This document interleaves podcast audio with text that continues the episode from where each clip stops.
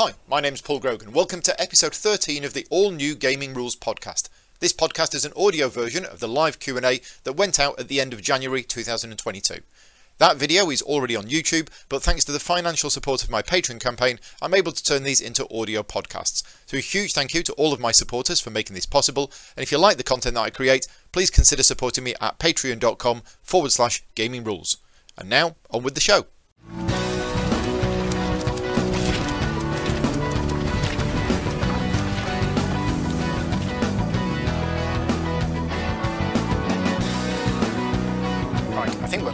Good evening, everybody. Good afternoon, good morning, wherever you are in the world. Thank you very much for joining me. Let me know, as always, with these live streams if you can hear me and you can see me okay. I'm going to apologise right now if there's any clattering and banging going on because both cats are in the room with me um, and they're going a bit crazy. Yeah, it, it's that time of the evening. So, um, yeah, welcome to the January live Q&A sessions. I do these once a month. Uh, most people in the chat right now uh, know know what these are. Uh, but if you don't know what these are, then thanks to the support of the Patreon campaign, I'm able to do these live Q&A sessions once a month. So the format of these sessions is, first of all, I'm going to be going through all of the questions that I've been asked in advance. Uh, I do post a thread on my BGG Guild. When did I post it this week? Probably Tuesday. So I'm going to be going through all the questions that I've been asked in advance. That's for the people who can't make it to the live show, just to give them the opportunity to ask me any questions. Uh, then we're going to be going to questions that uh, are being asked live in the chat. If you can't wait for the for the live questions, uh, it'll probably be about 30 minutes before we get to them. Um, but all you need to do is put the word question in capitals and then put your question in the chat. Vicky will pick that up and put it into the document. Uh, and then we're going to go from there. Yeah, the background, I've picked it because, um, yeah, it's, it's winter. And that's exactly what it looks like outside the window. Not. Graham's lost his spanner. I don't know why you've lost your spanner, Graham. I've not done anything to remove your spanner. Uh, can you give Graham his spanner back? If you click on the three dots next to Graham's name and say, give Graham a spanner, I think that's what it's called, then Graham should have his spanner back. Yeah, I don't know why. Anyway, right. So, yeah, welcome to the show. And let's go through, first of all, all of the questions. Ah, minor rigs are gone as well. Ah, right, okay. Do you want to give Chrissy her spanner back and everything? I did update things earlier on today um, because I needed to add in Streamlabs into the um, the managers option, but it's obviously not worked properly. Um, yeah, so Graham's is back. How strange! How strange. Um, also, can you try typing exclamation mark Patreon? This is a new thing that Tom Heath did earlier on today, and I think I've managed to get it working. Right. I'll have a word with Tom then. yeah. When when you do that, there's supposed to be uh, a thing where it basically puts puts an automatic link in there. I couldn't get it working. I'll try again another time. So uh, we've got my glass of water, which you can see here. I wondered what it was. We're going to be here for about an hour and a half today. Let's go through the questions. So the first one uh, is from Jimmy. He says, Congratulations on hitting 800 supporters. Big thank you to all of my Patreon supporters for getting us to the goal of 800. Um, he said that I use Patreon as a means of raising support. Some other content creators use Kickstarter. What do I see as the advantages and disadvantages of Patreon? For me, Patreon, I feel um, I'm more comfortable with Patreon because it's a, monthly donation. Saying that, you can turn on annual subscriptions on Patreon, and I have been considering that at some point. Um, but I I prefer the idea of a Patreon because it's then on a month by month basis, and I'm very much a believer in in pay as you go, um, which works fine as a as a freelancer. Uh, you know, if I if I work, I get paid. If I don't work, I don't get paid. Um, and I quite like the idea that there's a there's the monthly contribution going on. Now, there's massive advantages to the Kickstarter because the admin overhead of doing a Patreon uh, and updating all of the stuff, adding people to the Slack channel, doing all of the admin, uh, that that is an overhead. Updating the end credits and things like that. If you do a Kickstarter, you only have to do that once a year.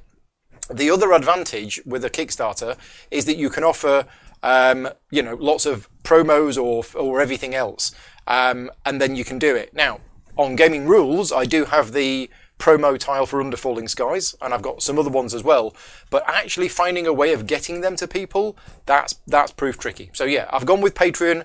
It, it just fits more comfortably with me, um, and I know a lot of other uh, channels that used to do yearly subscriptions on, on Kickstarter, uh, they they've changed and they've moved to Patreon as well. So yeah, so that's that's that's where I am.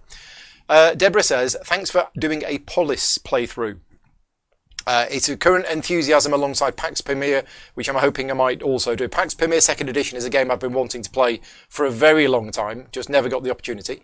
Uh, Deborah wonders if I'm going to be playing Red Flag over Paris. I've not heard of that. I will go and look it up later on, but no, I've not heard of that one. Yeah, I did a Polis play- playthrough uh, last week, a couple of weeks ago. Definitely want to play it again. Really, really solid game. And I remember when I did the unboxing for it, lots of people came on the unboxing and said, this game needs more coverage because it's really good. Uh, and yeah, was really good. Really, very much enjoyed it. Um, James has asked got a question. If I had to wear a game box lid as a hat, which one would it be? Uh, for me, it would probably be something like Gloomhaven because it'd be hilarious because it it would be a hat. You'd have to cut holes in it to see. Um, but yeah, either something excessively large so that it like covers everything, or some silly little um, you know box from like uh, maybe one of Jordan Draper's games. Just just get a box from that, put it on your head because that's they're normally really tiny. Uh, Monica has asked, "Can I remember the first game that I truly soloed? Was it a good experience or was it to kill some time?" So I can actually, I've got um, obviously a lot of people will have childhood memories and I have one image stuck in my mind, one of the few images that I have from my childhood. And I don't know how old I was, probably five, six, something like that. I don't know. But I remember being at home on my own playing Mousetrap. So if you count that, that is my earliest memory of me playing a game together. Because when I was a kid, um, I was an only child. I did like playing with playing board games, um, but didn't generally have anybody to play against. And this was before the internet, obviously. Um, so I remember getting out some of these old classic family style games uh, and actually trying and playing through them myself. In terms of modern board gaming, uh, as a lot of people will know on the channel, I've I, I do quite a lot of solo plays now, um, but I didn't used to. And I think prior to me getting into solo gaming, which has been about two and a half, three years, I think now, um, I do remember playing Mage Knight solo. When it first came out, I remember playing Mage Knight solo, and that might actually be my first experience of a solo game because back then I didn't really do any solo gaming. Um, right, Mick has got a question. Uh, Mick says, Congratulations on reaching 800 supporters. Thank you very much, Mick.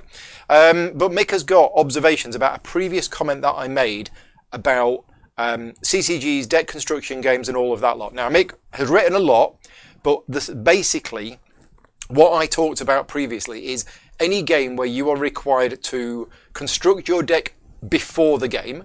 So pretty much, you know, any CCG or, or LCG or anything like that. So we're talking games like Magic the Gathering. Uh, we're also talking games like Marvel Champions, Arkham Horror card game, and, and things like that. Um, and basically, I don't have the ability to build my own decks. I'm absolutely awful at it. And if I did build, if I did build my own deck, it would be worse than like the pre-constructed decks that you get with the game, which are generally regarded as these are not very good decks. I'm just absolutely awful at it. So what I do is I go on the internet and get other people's decks. Um, and Mick wants to know um, how this affects my approach or enjoyment as the game, because for Mick, like a lot of other people, the deck construction is actually a big part of the game and it's really enjoyable. And I get that. And I've known many, many people who love building decks and if you can do it and you enjoy it and you're good at it, then it's great because you've constructed that deck, you've chosen what cards to put in, you've tailored it to your style, and then when it works, when the combos come off in the game, then then that's brilliant. I can't do that. Um, so for me, I'm not missing out on that part of the enjoyment because that part of the enjoyment would never exist for me. Um, but do I do I miss out on the game at all? Do I does it affect my enjoyment of the game? No, not at all. Um, I'm there to play the game, and if that is with a deck which somebody has built for me, then or it's a deck that I've built myself, that doesn't really affect my enjoyment of playing the game. Uh, do I tweak the card listings now and again? Um, if there's a if if I've played it a few times and there's a couple of cards which either I don't quite know how they're supposed to work or they're a bit complicated or whatever, I might take them out and just put some slightly easy ones in. Um, and how do I figure out how to play the decks when you choose one? So yeah, one of the things, one of the disadvantages with getting any kind of deck from the internet is that deck has been built by somebody to work in a particular way. And if you just download the card list without reading the guide of how to play it, then you're there basically trying to work it out yourself. Um, and I, do, I don't mind that part of it. Um, normally, decks that you get off, off various forums come with a few notes. So, yeah. Um, and related to this, next follow-up question is regarding Arkham Horror. How do I think about upgrading my deck and spending XP? What I do is I go onto the Slack channel and I say I've got four XP to spend. Somebody tell me what to put in the deck, um, and people give me various ideas. To be fair, the Arkham DB website is fantastic. So I've been using that a lot more recently because um, you can go into it and you can basically it, you know, you can say, I've got 4 XP to spend, and it filters out all of the cards that you're allowed to use. Because otherwise, I've got to look through my entire collection. Oh, I'm allowed to use Survivor cards leveled 0 to 5 and any relics. Well, how do I find which relics have I got? I've got literally got to look through a thousand cards to look for them. No, Arkham DB does all of that for you and tells you what cards you can put in your deck. So I found that a very useful tool. Um, on a related note, Mick wants to know have I played the Lord of the Rings LCG at all? So yes, I have a copy of the original LCG. Me and Vicky played it when it first came out, which was, I don't know, was it eight years ago now or something like that? Anyway, uh, and it's, it's about to be uh, relaunched. There's a new revised core set coming out, and I've been told that there's a copy on the way to me that should be here this week. I'm super excited about it because I'm really, really big Lord of the Rings fan. It's a cooperative game. Me and Vicky are going to be playing it together. However, um, having played a lot of Marvel Champions and love it, having played a lot of Arkham Horror and love it, whilst I enjoy the theme of Lord of the Rings, I think mechanically, as a game's design, it's a little bit in the past. And I was really disappointed when the game had the basically the rule where you draw one card on your turn. For me personally, any kind of card game where it is draw one card at the start of your turn is 20 years out of date, and that is the, that is the biggest disappointment in the game for me. So the revised core set's coming out. I am just going to have to accept that. I really, really don't like it. I want, I want more opportunities to draw cards. And I know you can put certain cards into your deck, but I don't want to be forced into playing a particular, you know, faction and having to be forced to be putting cards into my deck just to draw extra cards. So yeah, I'm a big believer that any card game where the rule is you draw one card per turn is 20 years out of date. But I'm, I'm looking forward to playing it again. I just have to I just have to get over that bit. There's a scra- scraping being picked up on the mic. It could be this. This is one of the new mics, but I don't know what it is. Yeah, I mean I've got the window open, so it, it could be that. but I've moved it a little bit. Let me know if that's any better. It's really it's really difficult. There shouldn't be there shouldn't be any scraping on it. If I put it there, there's there's nothing for it to scrape against. But anyway, I'll put it there and we'll see if, we'll see if that's any better. It just looks silly. Um, Mick's got a follow-up question to the ones about CCGs, and this is about thoughts on El Grande and or the King and Intrigue variant. El Grande is a fantastic game. Absolutely classic area control game. Still worth playing now. Solid game. Stood the test of time. I haven't played with the King and Intrigue variant. So maybe I need to. Um, but yeah, I, th- I think it's a fantastic game. Right, Monica is asking, do I sometimes seek out themes which I generally despise or I want to keep away from due to the mechanism in it or the game components? Uh, no. Um, if there is a game out there with a theme which I don't like, then, I mean, there's not many themes that I don't like, but if it had good mechanisms or good components, it wouldn't, it wouldn't make me interested in the game. And that's because we are living in a world now where we have way too many board games than there is time to play them all. And I can only play, you know, and I do this full time. I can only play probably 10% of the games that I want to play. So therefore, we all have the advantage that we can we can pick and choose. Um, and yeah, I'm I'm trying to think of one where, um, I mean, taking the reverse. Okay, Dead of Winter is a theme which I don't have a problem with. You know, quite quite. I'm not a big fan of the, the the zombie genre or anything like that, but I have no problem with the theme of Dead of Winter. But the mechanisms of it make me not want to play the game. So that that's kind of the other way around. Um, right. William says, after seeing me go through some fighting fantasy books, he's curious if I've ever played or read the Lone Wolf book series. Yeah, so it's become a tradition now that twice a year, usually once around the summer, uh, and once between Christmas and New Year, I do a playthrough series where I pick one of my old Choose Your Own Adventure Fighting Fantasy books and I do a series of interactive playthroughs. I did one in December for those of you that are interested. If you want to go back and look on the channel, uh, I did Caverns of the Snow Witch and we did it over four or five days, I think. Um, and William is asking if I've ever played or read through the Lone Wolf book series. So, um, yes, I used to have the first few books in the series a long time ago when they first came out. Uh, and in fact, I actually did a Patreon only stream at some point about three or four weeks ago, where I, I, I started playing through Lone Wolf Book 1 um, because I hadn't played it for so long and it is so well respected as one of the best series of books. Um, I died after about an hour. it was just. Um, the, the book is still a little bit old school in that if you make the wrong choice or do the wrong thing, then it's just a dead end and you die. Um, I think that's the way that the games are designed, that you then just replay them and choose different choices the next time. But yeah, I, I do want to play more of them. And to be honest, whilst I enjoy playing the Fighting Fantasy books, uh, I've been tempted to go and do something a little bit different. And the Lone Wolf books might be those, but I don't have the physical books uh, anymore. Um, so yeah. Right, question from Mark. Congratulations on reaching 800 Patreon supporters. Uh, Mark has dipped his big toe into two player games. It says a gaming buddy and him are planning a one day mini session of just two player games and what's my opinion on them. I absolutely love two player games. I have a lot of two player games in my collection and it can be quite hard to actually get them to the table because most of the time I will advertise to my local games group uh, and local friends and I'll say, I'm having a games night or a games day. Who wants to come round? And there's normally, on a Friday night, for example, there's normally three or four people which means the two-player games don't get done. In fact, the last two-player game we covered on the channel was Polis, that I mentioned earlier on, which ended up being three of us, so we played two versus one, um, because we'd, we'd planned it, and then Rob said, oh, I can come round as well. And I didn't want to say no, because uh, Rob's a big fan of the game. So basically, we ended up playing a two-player game, but with three of us.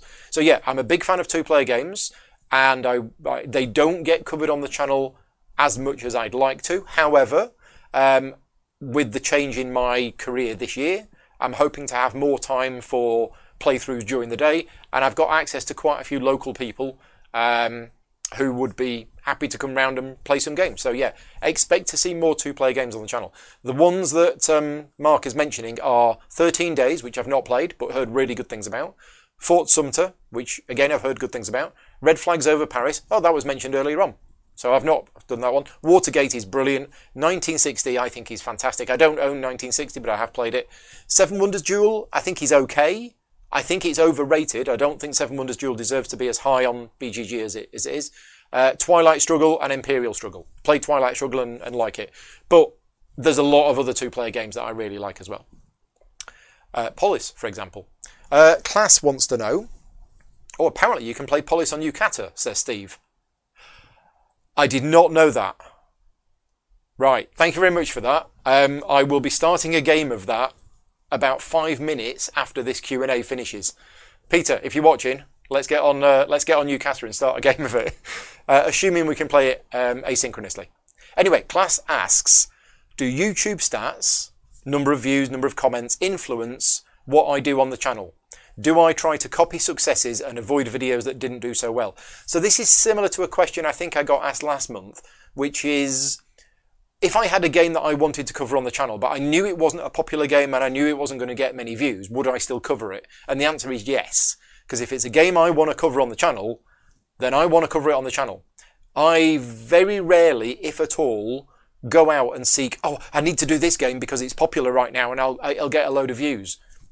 No. The reason I've been covering Ark Nova a lot recently is that I think Ark Nova is a fantastic game and I love playing it. I'm not deliberately covering games because I know they're the hotness and I know they will get the views.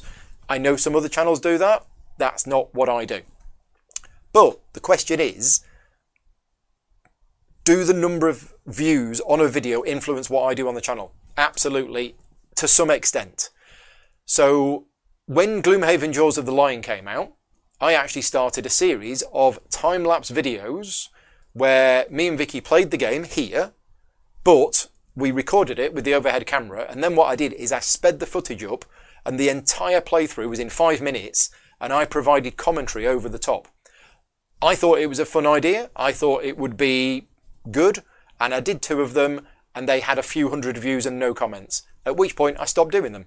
Um, so yeah, if I if I start doing some videos and they're just not getting the views or the engagement and stuff like that, then that that says a message to me that there's there's very little point me spending my time doing on them when I can do other things and they get more views. Now, that's not to say that I'm doing it to get the views, because as many of you will know, every single penny of my ad revenue goes to charity. So if a video gets a thousand views, or if a video gets 10,000 views, that actually makes no difference financially to me, because uh, all the money goes to charity. But you kind of want to do stuff that people are interested in. Um, yeah, and obviously I do ask my Patreon supporters for what they want to see on the channel and their influence, since they're the ones that are effectively making the channel possible. Um, I do take their thoughts into account of what they want to see on the channel. Let's have a quick pause just for a minute uh, and just tell you about uh, the contest that I'm running. So every month I do a giveaway contest. And I, have decided to do this now with Vicky downstairs. Vicky's just gone downstairs to, to do something for cooking dinner. Um, but every month, as part of these live Q&As, I do a contest.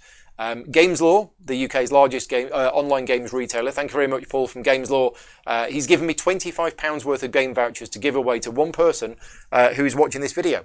Now, you don't have to be watching this live to enter the contest. As long as you are watching this video at some point between now and the next live Q&A, which will be in four weeks' time, you can enter the contest. Um, so I keep the contest open for an entire month, the whole the whole of yeah, that four week period basically. When Vicky gets back, she's going to put a link to the contest. Um, uh, I'm laughing because Vicky's she's lost a chair. Loki has just stolen Vicky's chair. You've lost your chair. Could you put a link to the uh, to the contest in the um, in the thing once once you get your chair back? So Vicky's going to post a link to the contest. All you need to do is click on that link uh, the link will be also in the show notes of the video. And if you listen to this as a podcast, uh, hopefully Chris is going to be able to put that link in the description. All you need to do is click on the link. Uh, that will take you to a form. It will ask you for some details and it will ask you for your secret word. And the secret word today is perseverance because I've been working on the perseverance how to play video this week. Um, so yeah, the secret word is perseverance. Um, yeah, the link is already there. Excellent. We only had 87 people enter last month, so please feel free to enter. The more entries we get, the less chance you have of winning. Um, but yeah, feel free to enter. Right, so next. Andrew says, What game did I have the most fun streaming last year?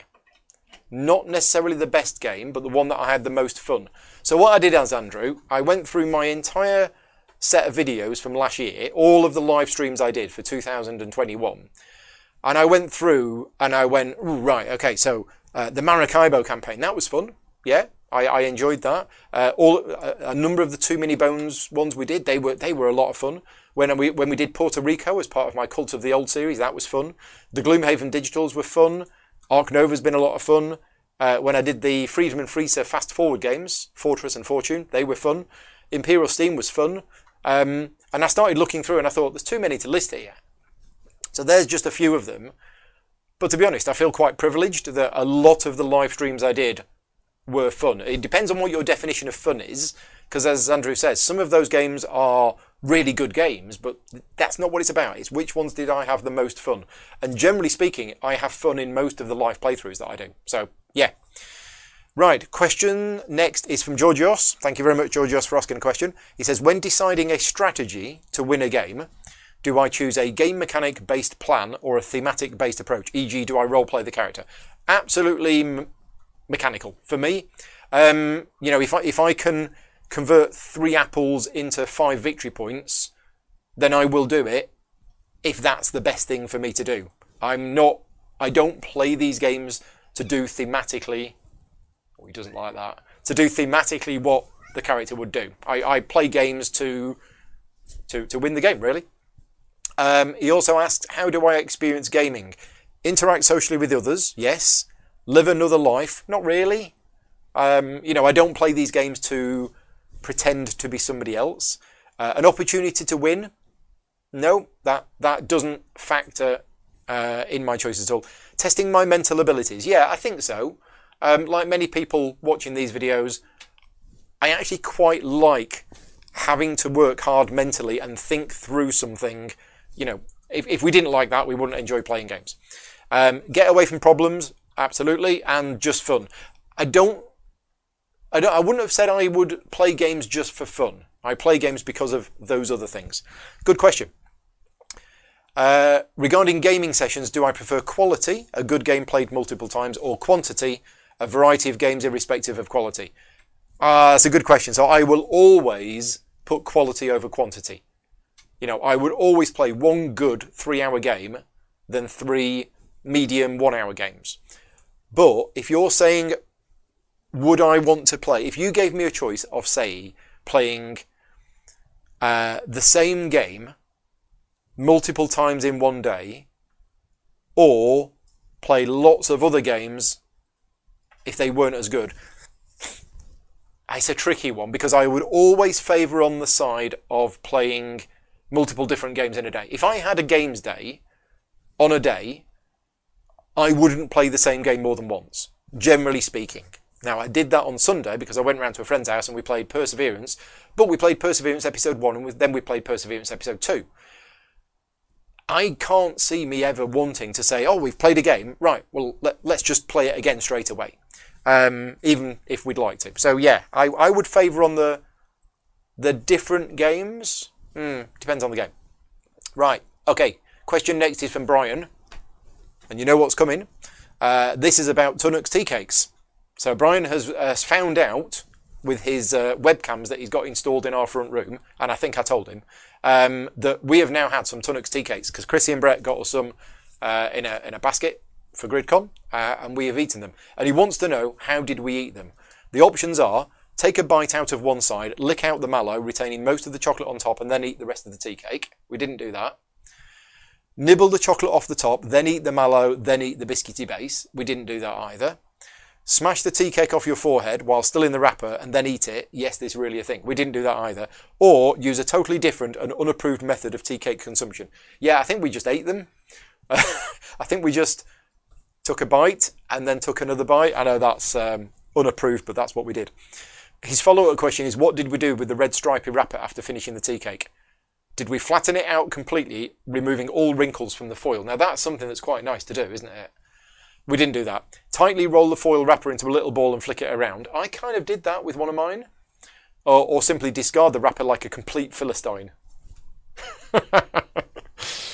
uh, you can tell a lot about a person by their Tunnock's tea cake habits. Oh dear. I think we've just, um, I think Brian's just unsubscribed from the channel. Yeah. Oh well, sorry Brian. Um, right. Uh, Klaus is concerned about my health. Have I made any changes to my exercise routine? Not yet. Uh, yeah, I won't go into all the details, but he said uh, he suspects many folks in the hobby face similar issues. Um, yeah, get some exercise, do something each day.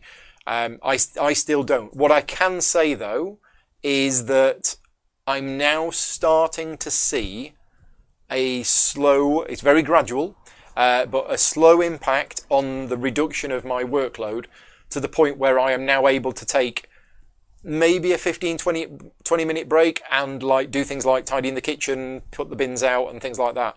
Whereas i've spent the last five years working non-stop with no break often skipping food working in an evening and just letting life get out of control. So i'm, I'm slowly trying to get things back into a, a more manageable routine and uh, exercise is still on the list of things that i really need to do paul snugs is asking do i have a favourite narrative based game and if so, what makes it stand out? Yeah. So I, have I've gone on record and I've actually I've said this before that Tainted Grail is probably my favourite narrative-based game. Now, what?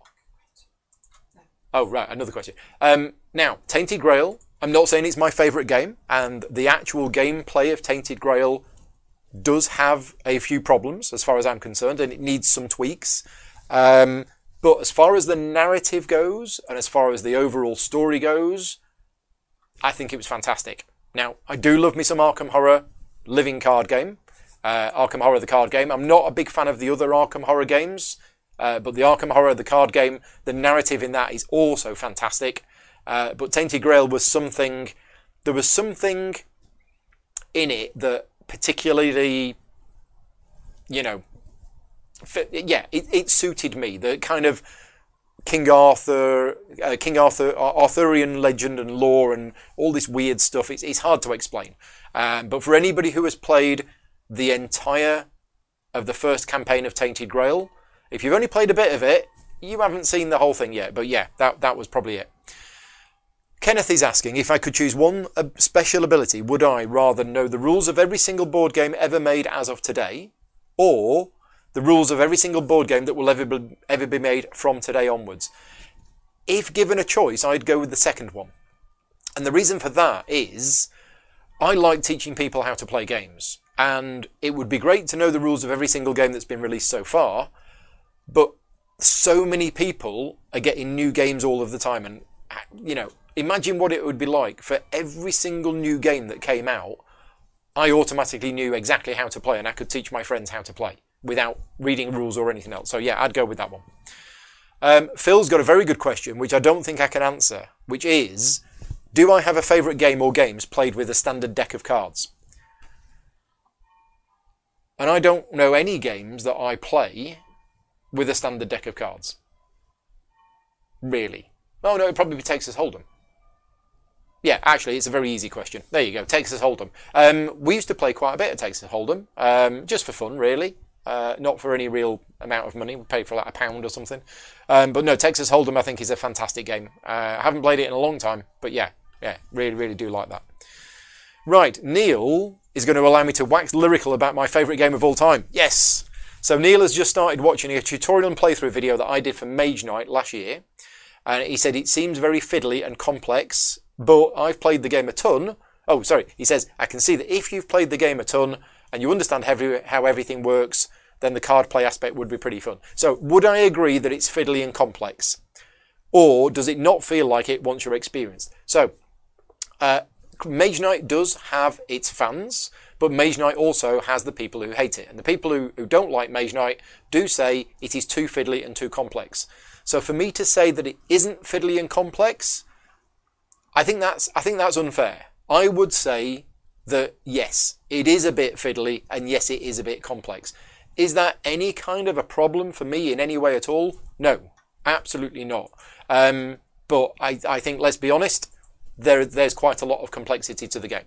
Um, does it does that complexity disappear once you're experienced enough? Yes, that's the same with a lot of games. Uh, the first time I played Perseverance, for example, I thought, wow, this is a super heavy game. There's so much going on, and I'm really com- really confused. I uh, I'm not looking forward to filming this video. I spent last week writing the script. I then spent the weekend playing it, uh, and as of today, I finished principal photography for episode one. And now, as far as I'm concerned, Perseverance is a medium weight game. Right? Because I have spent so much of my time in the last couple of weeks learning it, living and breathing it in order to be able to make the video that it feels less complex than it was when I first played it. So I think that's true of, uh, of a lot of games. Um, the second question that Neil has got is uh, this is about Mage Knight still. Did I love it straight away before I fully understood how it worked? Yes. Uh, and if so, why?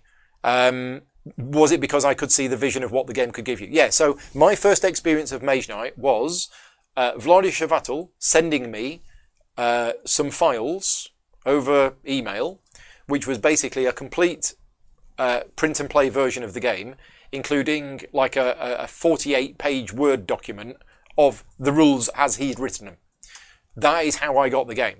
So I was involved in the Mage Knight as a game before it actually went to print for the first time. Uh, and I remember printing out all of the stuff and I remember reading the rules and playing it. And the reason what, I mean, straight away when I started reading the rules, I was like, this sounds amazing because it was a fantasy adventure, fighting monsters, traveling, etc., etc. All of those things in a game, but with deterministic combat and very much of a, of a puzzle style element of how are you going to be able to do this. And the more and more I read the rules, I was just like, whoa, this is this is going to be my favourite game, and it was. Um, So yeah, did I did I love it despite the complexity or because of the complexity? So no, I didn't love it because it was complex. I loved it despite the complexity. And to be honest, there's not much that I would take out of Mage Knight. I, there's probably a couple of little complicated bits that you could take out, but you I wouldn't want to take out too much because then you're losing what makes it special. Um, Neil says he only plays solo and it's so tempting because it's so highly rated in the solo community uh, but it's a bit intimidating. Well, we're here to help. Uh, if we can help at all, uh, I mean, my Patreon supporters on the Slack channel, we have a Mage Knight channel on there uh, where there's a lot of people playing it solo and talking about it on there. So, yeah. Right. That is the end of all of the questions that were asked in advance on the BGG Guild. So, we'll just take a short pause. Vicky's going to post a link to the guild in the chat now. If you are not a member of the Board Game Geek Guild, uh, please sign up, guild number 2258. Make sure you click that subscribe button. I don't, I don't post very much on there, so you're not going to get bombarded with notifications. Um, but if you are on the guild and you wanted to post something on the guild, like, for example, do you have a favourite game or games played with only a standard deck of cards? That's a good question to put on the guild. Let's get that on there, and there'll be some discussions like that. I also use it to post about things I'm doing, not every single video, um, but you know when I post about these these Q and A's. Um, big thank you to all of my Patreon supporters. As I've mentioned a couple of times, we have reached the target of 800. That's not to say that we're going to slow down. Um, but yeah, thank you very much to all of my Patreon supporters for making this possible. If you are watching this video and you are not one of my Patreon supporters, then I do rely on the financial support of that to keep the channel going. Uh, so if you are able to, patreon.com forward slash gaming rules, lots of benefits, um, yeah, to Patreon supporters. Lots of behind the scenes videos uh, including one tonight. We're going to be playing some games of Codenames and just one tonight, uh, and that's going to it's not going to go out public on the channel, uh, but it will be live streamed to Patreon supporters, uh, some of which are going to join me for the game. Right, so now we're going to go to the live questions. So these are all of the questions that people have been asking live. We're going to do this for about another. Uh, 30 minutes, 40 minutes or so, and then we'll start wrapping things up. We want to be done by about 7 o'clock so that we've got time to have dinner uh, and then I'm doing the live stream tonight at 8 o'clock. Right, so first question is from Compy. How successful has it been on the transition from getting away from rulebook writing? Uh, is there one thing that you have planned for the future that you're really excited about? So, um, it's, it's actually quite interesting because this week I am still working on Batman Gotham City Chronicles, Frostpunk, and ISS Vanguard. So it's now been what, four or five weeks since I have stepped away from rulebook writing, and I am still working on those three rulebooks. Now, at the moment, all three of them are in the background. I'm doing maybe anywhere between 15 and 45 minutes a day on each of them uh, because they're not finished and they still need a bit of work doing on them. But what's been really good is that since I made the decision to step away from rulebook writing, and I made that decision in October, yeah, when I got back from Essen, pretty much. Um, if I hadn't have made that decision, I might have been taking I might have been taking on some more work. And that is where everything's been going wrong for the last five years because I would have taken on a piece of rulebook work or maybe even two for this month. And I'd be doing that and I'd be doing the perseverance video, but I'd still have the three other rulebooks to do as well. And that's that's where it's been a problem for me. Is not just you know, working on a rulebook and working on a video. It's the fact that I'm working on two rulebooks whilst also still trying to wrap up four previous ones. Um, so I'm still not fully in the retired stage because those three games that I've mentioned aren't finished yet. Frostpunk is so close to being done. Uh, Batman is pretty much done, but we are now working on some extra bits and some player aids, which need a bit of work. Uh, and ISS Vanguard has still got still got a bit to do on it. That'll probably be another few weeks. Um, but once they're all done, I don't have any more. So, as I mentioned earlier on, I've actually started seeing the benefits. Certainly in the last couple of days, I've actually felt that I've been able to, you know, take a lunch break um, and maybe have 10 minutes off just to go downstairs and tidy up for a bit and not work till nine o'clock at night. So that's, that's actually been really good. Is there one thing that I have planned for the future that I'm really excited about? There isn't one thing. There's about 20 things. There's so many things that I'm looking forward to about the future. Um, but I'm I'm trying not to get myself carried away with it because I've still got these these rule books going on in the background. Uh, and until they've gone, for example, ISS Vanguard, I know at some point in the next few days, the latest version of the rulebook for ISS Vanguard is going to come back to me. and then I probably have at least half a day to a day's work to do on it. But I don't know when it's going to arrive back with me. So I can't plan in. I can't, you know, I'm, I'm planning all of my time to do all of my other stuff, but I have to keep in mind that at some point this is going to come back and it's going to need doing. And I, and I can't wait for the days where that's not going to happen and I can actually plan things and any free time is actually free time. But yeah, I got loads of things in my mind that I want to do this year. I'm just trying to temper them for now until the other work has been wrapped up. Uh, Edward is asking, any changes to my favourite solo games with the plays of Ark Nova? Um, it's a good question, but I don't actually have a list of my favourite solo games. Um, people have asked me what are my top five solo games, and I, I don't actually have that. Um, I am planning to do a top 10 solo games video, but it will be games voted on by patron supporters. But I can tell you now that Ark Nova is up there. And the reason for that is um, Nova, for me, playing the solo game of it, I just enjoy playing the solo game of it because the multiplayer game of Ark Nova is pretty much multiplayer solitaire. So therefore, playing the solo game gives me 90% of the same experience that playing multiplayer does. Uh, for those people interested, uh, there is a channel called One Stop Co-op Shop. Um, it's a few people on there, Peter, Mike, and there's a couple of other people as well, and they do all sorts of videos, and they focus on solo games and cooperative games. I'm going to be a guest on the One Stop Co-op Shop podcast soon. We're recording it tomorrow. Uh, I don't know when it's going to be going out, but we're going to be talking about solo games and we're going to be talking about Ark Nova. So yeah, um, I will post uh, a link to my Patreon supporters when that channel when that episode goes out. But I'm actually doing yeah this this podcast recording tomorrow uh, with Peter talking about solo games and Ark Nova. Steve is asking me, what is the best legacy game? Now, I've not played that many legacy games. Um, Gloomhaven, if you class Gloomhaven as a legacy game, I'm, I'm not sure Gloomhaven is a legacy. I mean, technically it is a legacy game because you are putting stickers on the board, but it's sort of resettable and you can play it again. Uh, Pandemic is a is a non car going past. Um, Pandemic is a non-resettable legacy game. Um, but for me, I think the one that I've enjoyed the most is probably Aeon's End Legacy. Um, I love Aeon's End. I think Aeon's End is a fantastic game. And I think Aeon's End Legacy is brilliant because what it does is it actually teaches you gradually how to play Aeon's End. Uh, the story's good. The way the scenarios work are good. The way that you improve your character was good. So yeah, Aeon's End Legacy definitely, definitely one of my favourites. We are playing through Charterstone at the moment and really enjoying that as well. Um, but yeah, Aeon's End Legacy, probably my favourite Legacy game. Until somebody in the chat reminds me of another Legacy game that is better that I've forgotten all about. Um, Edward's asking for us uh, any new epic Lego builds. No, no new, ep- no new epic Lego builds. Two reasons. One, uh, we don't have the space for, for, for something else. Um, but also, we kind of want to savour, well, I do anyway, the Millennium Falcon. If we were to get another massive one again now, then it's like, well, that's sort of making that one a bit less special. And I know we've had it for, well, a year and a month, but it's only been finished for six months. So, uh, no, not, not at the moment.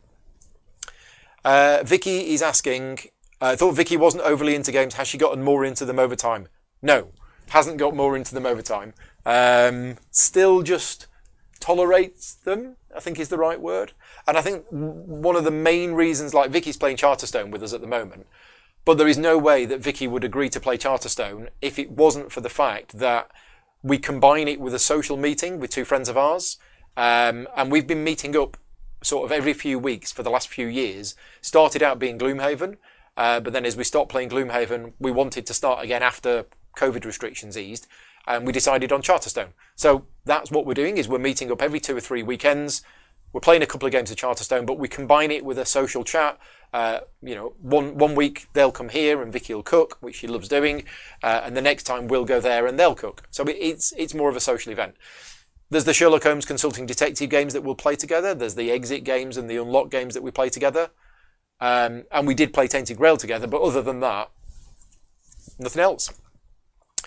Uh, Peter is asking, place the game board sideways on the table to all players or upside down for half of them, any preference? Oh, that's another good question for the guild. So, do you place the game board sideways on the table so that every player eats sideways, or do you place it so that it's upside down for some of them and right way up?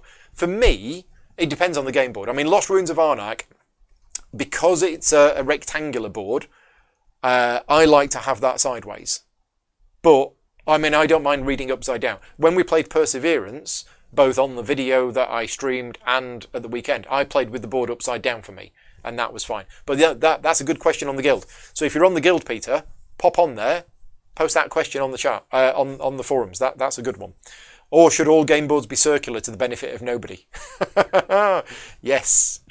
Uh, ben Filler is asking, what's your best winter type snack? We don't really have snacks, in a way.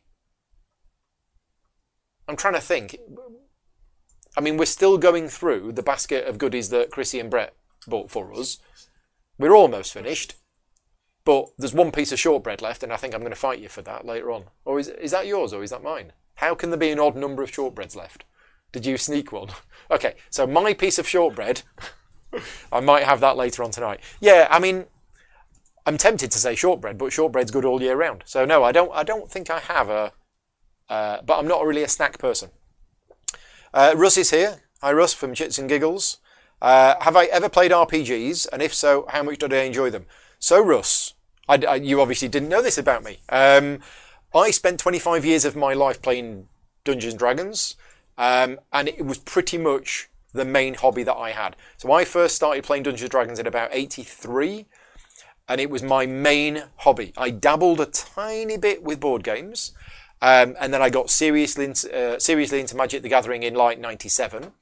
Uh, but in all of that time, I, I was I was playing D and D and various other role playing games. Uh, I played a lot of um, Rolemaster, MERP. Uh, dabbled a little bit with some other things, you, you know, just one-off game of Shadowrun, one-off game of Call of Cthulhu, things like that. Um, but no, role-playing games were the biggest part of my hobby. In fact, when I lived in Hertfordshire, um, I was 50% board games, 50% RPG. Because um, I, I, got seriously into board games in 99. Um, but then I stopped doing role playing games about 13 or so years ago um, when I moved down here, and then board gaming became my primary hobby. So yeah, I, I, I did play them a lot, and I did enjoy them a lot, but my preference is for board games. But I, I, I want to go back and do some role playing games. I just don't have the time commitment to put into running one myself. Uh, you know, doing the adventures or anything else.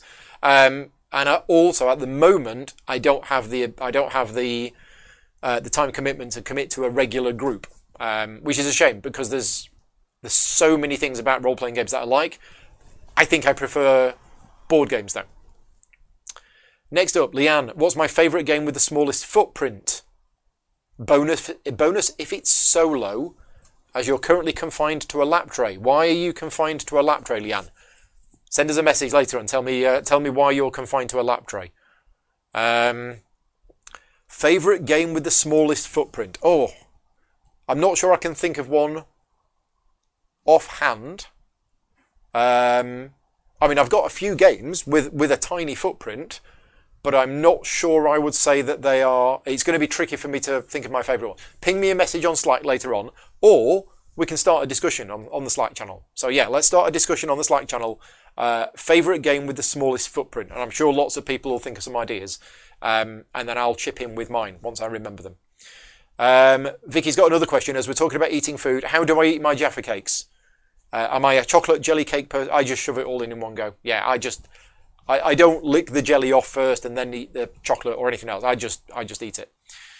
Uh, Russ has got another question. Would I accept a lifetime supply of Jaffa cakes but you're only allowed to play one board game one time a week if the alternative was never having a Jaffa cake again.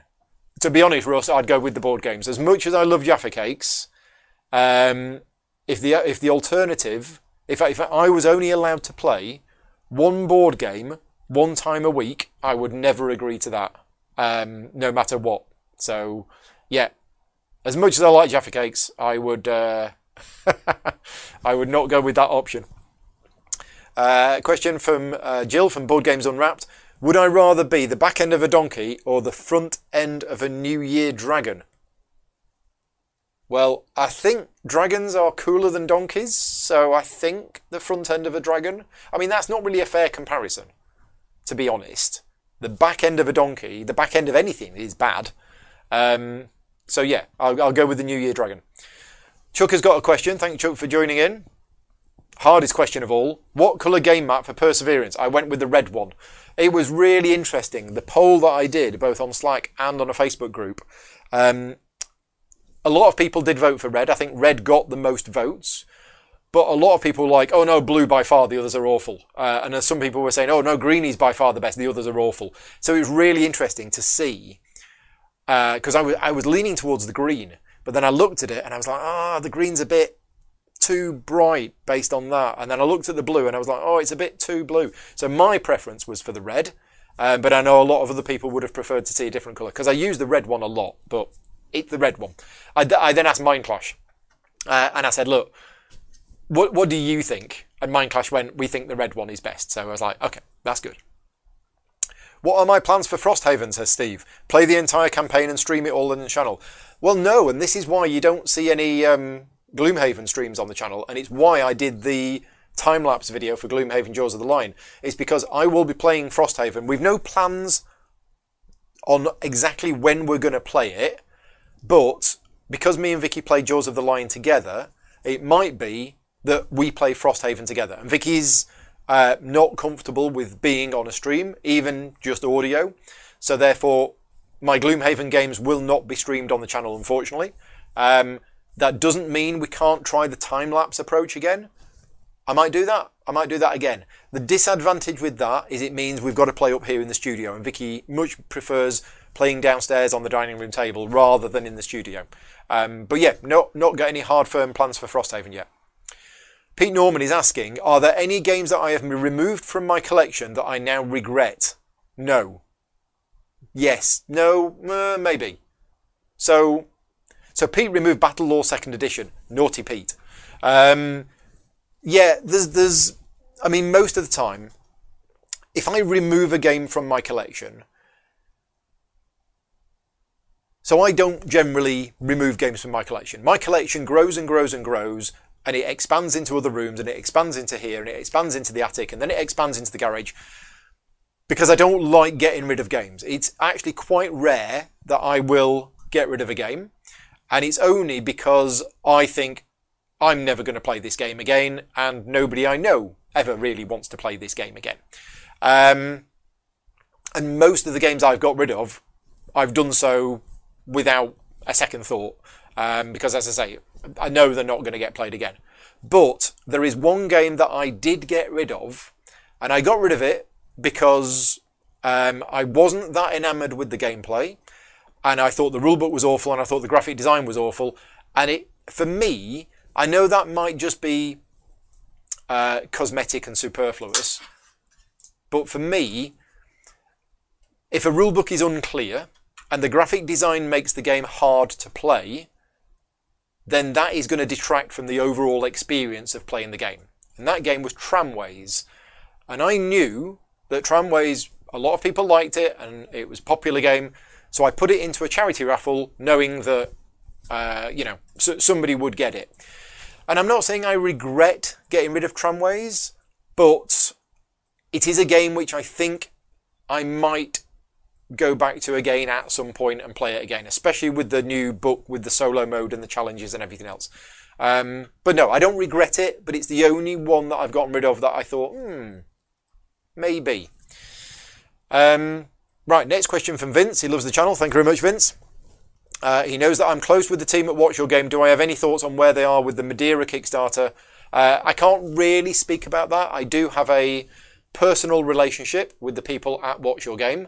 Uh, and as they've posted on their recent Kickstarter update, and I know a, a lot of backers are very angry uh, and they're very frustrated, um, but there is some very serious uh, personal things going on at Watch Your Game. They will get the game done and they will get it produced and they will get it delivered.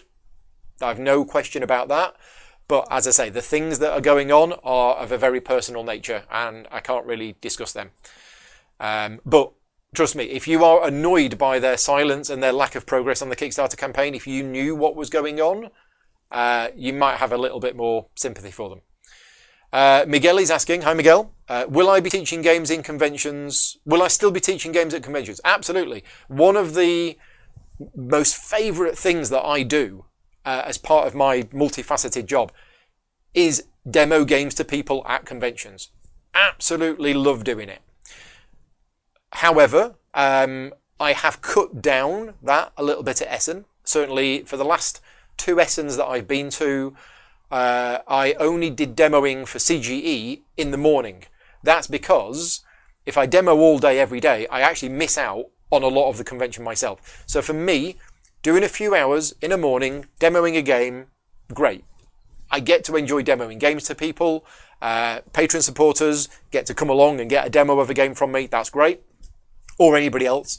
Um, and then I have the afternoon to play games or relax, well, not relax, but you know, rush around like a crazy person. Um, but yeah, UK Games Expo. I'm not sure what I'm doing at UK Games Expo this year because I'm not running the CGE booth uh, anymore for UK Games Expo. Um, I don't know if, UK, if CGE are going to be at UK Games Expo. Um, but because I love demoing games so much, what I will probably do is once I know which publishers are going to be at Expo who do games that I enjoy playing, I will very likely contact them and offer to do some demos. Because um, I don't want to go to an event like UK Games Expo and just spend three days playing games with other people. I mean, that sounds great, but I love demoing games so much. So yeah, I don't know exactly what I'm going to be doing at UK Games Expo this year, but I'm pretty sure you will find me for a few hours each day at a booth doing some kind of demoing yeah, because I just enjoy it.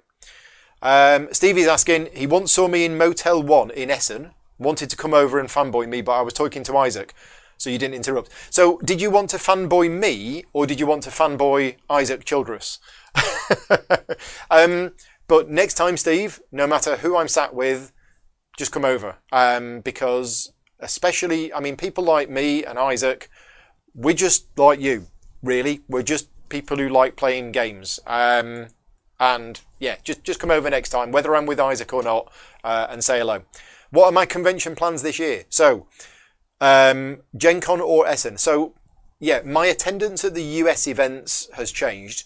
Um, I can't see me going to any US events for the foreseeable future. Certainly not this year, um, because I've stepped back from my role at CGE, and if it weren't for their support, I wouldn't be able. There's no way that I can afford to pay to fly to Essen stay in a hotel for a week and take a week off work. I mean, that's literally thousands and pounds.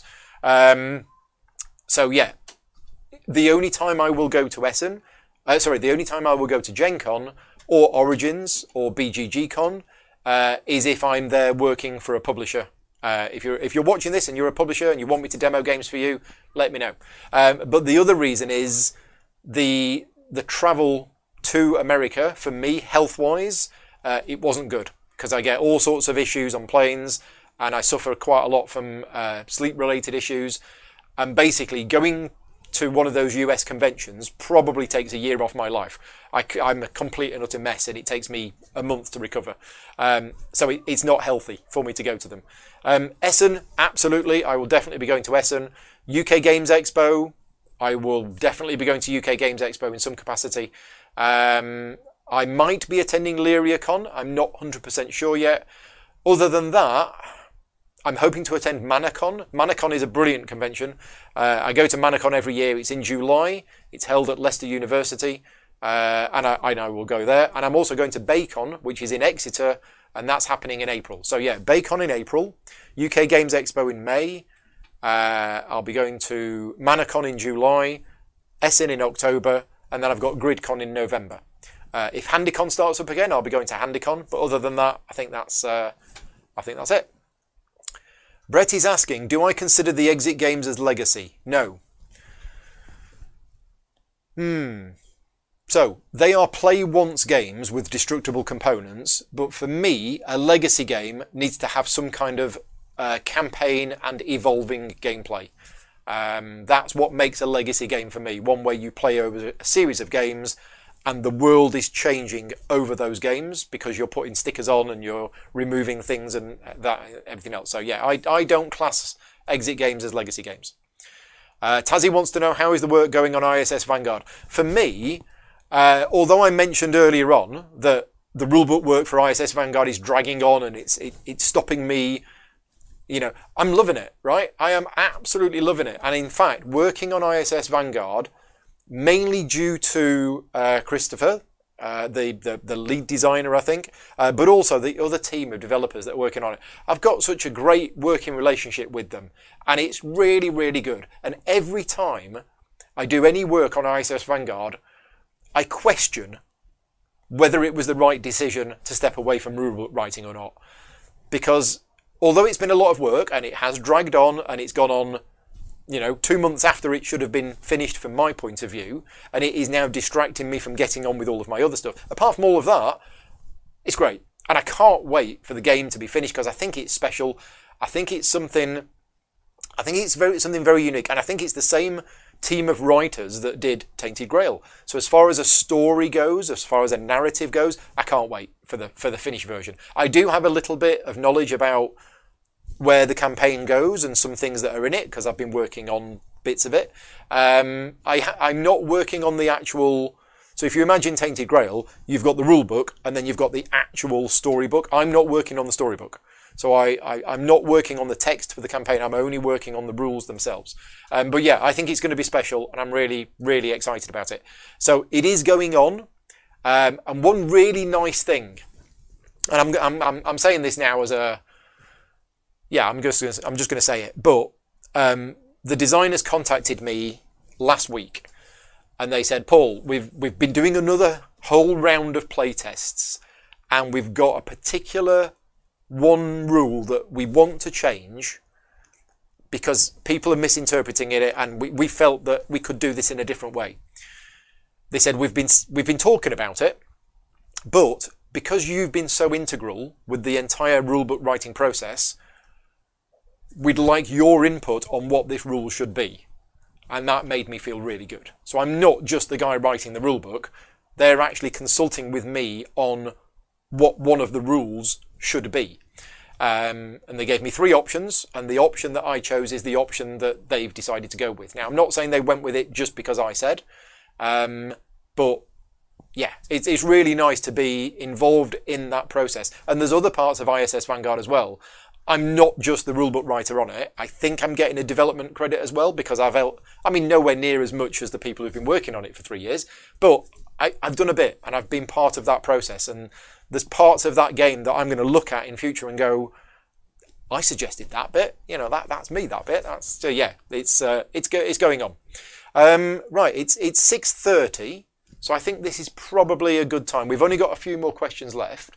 So I think this is probably a good time to say, no more questions, please. If you are watching this now and you have any more questions for me, please save them till next month.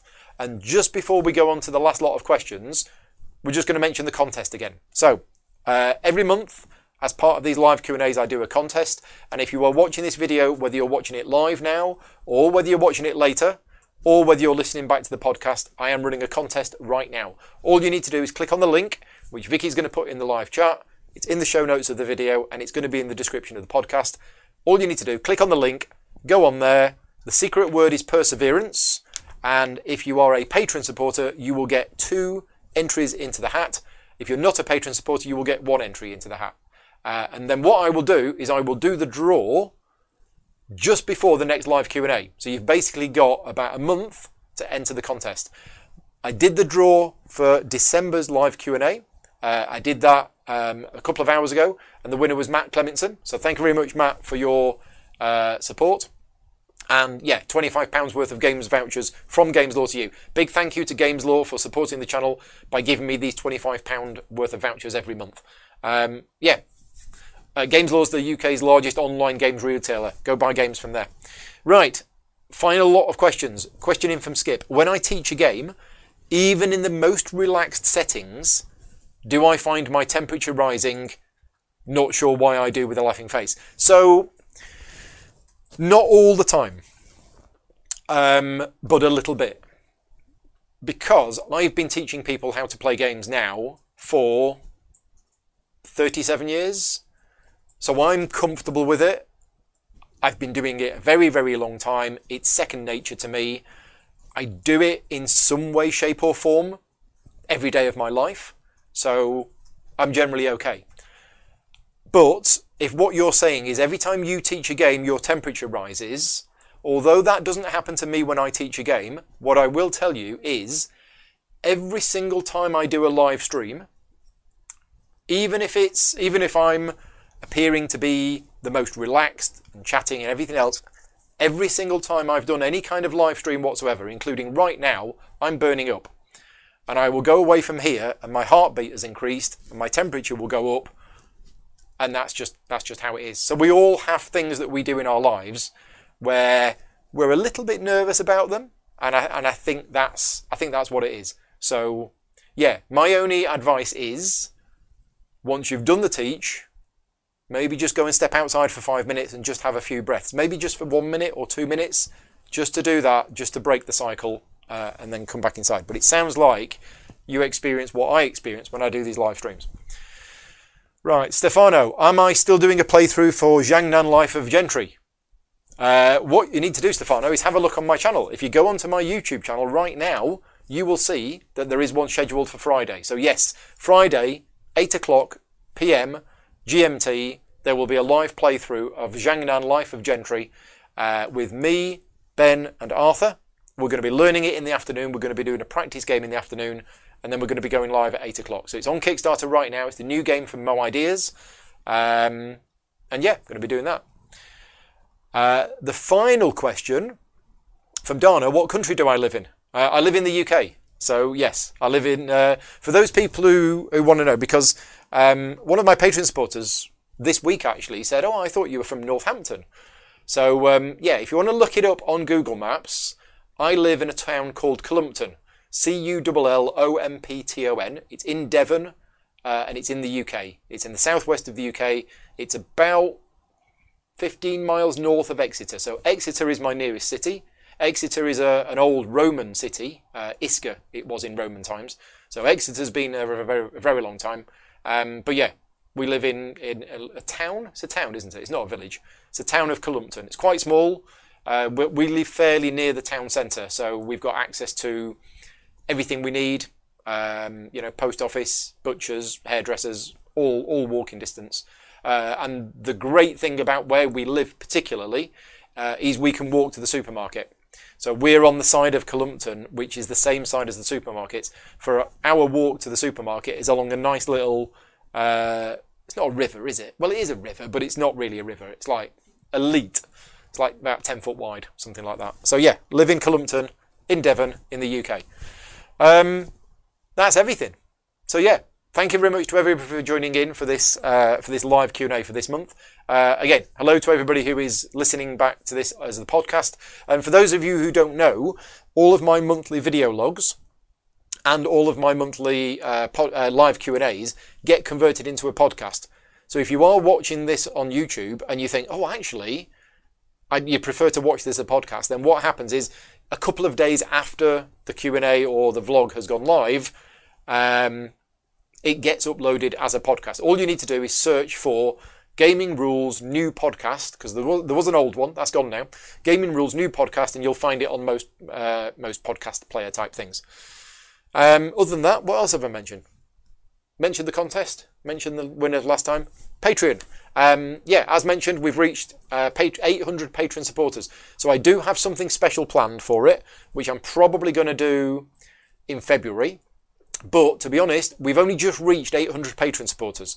And what happens is at the start of every month, that normally drops down by about 15 to 20. So although we are at 800 now, at some point next week, it's going to drop down to about 780. That is probably going to do. So I'm going to I'm going to keep it for a while just to make sure that we do manage to stay at 800. But my crazy idea is that I'm going to do a series of live videos where I basically go through my entire collection uh, and face them off in a series of random one versus one pairings. Um, and then once I've done that, we go to round two and we do it again, and then we go to round three and we do it again. It's literally going to take days to do, but I thought it would be a fun idea, and that's what I've said I would do when we get to 800 Patreon supporters. Um, I do have lots of other plans for future things that I want to do, but I don't want to get carried away with myself um, too much. Uh, yeah, give the video a like as well. Uh, give the video a thumbs up. And if, if you are not watching this live, please leave me a comment. Just let me know because those comments that you leave really do help the algorithms. Uh, that's one of the things where my channel does suffer is it doesn't get picked up that much by the algorithms, despite me having adverts turned on, uh, despite me putting timestamps in and doing all of the things that I should do, tags and everything else. The algorithms don't seem to favour me. So yeah, if you can leave me a comment if you've watched it and you've enjoyed it, uh, then that would be great. And if you are in a position to be able to support me uh, and help fund the channel and keep me going, um, then feel free to do so. Patreon.com forward slash gaming rules. One final thing, if you are a patron supporter of mine and you're on the Slack channel, then at 8 o'clock tonight, we're going to be doing a couple of live streams where we're just going to be playing games like Codenames and just one for fun. Um, I will be live streaming it to people, but it, it won't be a public live stream it will be for patrons only, um, and the link to that will be posted on the Slack channel at 8 o'clock. And if you want to join in, um, we've got five of us at the moment, I think, so there's room for a few more. If you did want to join in, just let me know, um, and we'll do that later on. But for now, we're all done. We're going to disappear, have some food. What is for dinner tonight? Sausages. Just, just a plate of sausages, I think, if the cats haven't eaten them. Take care, everybody. Thank you very much for watching. I'll see you next time.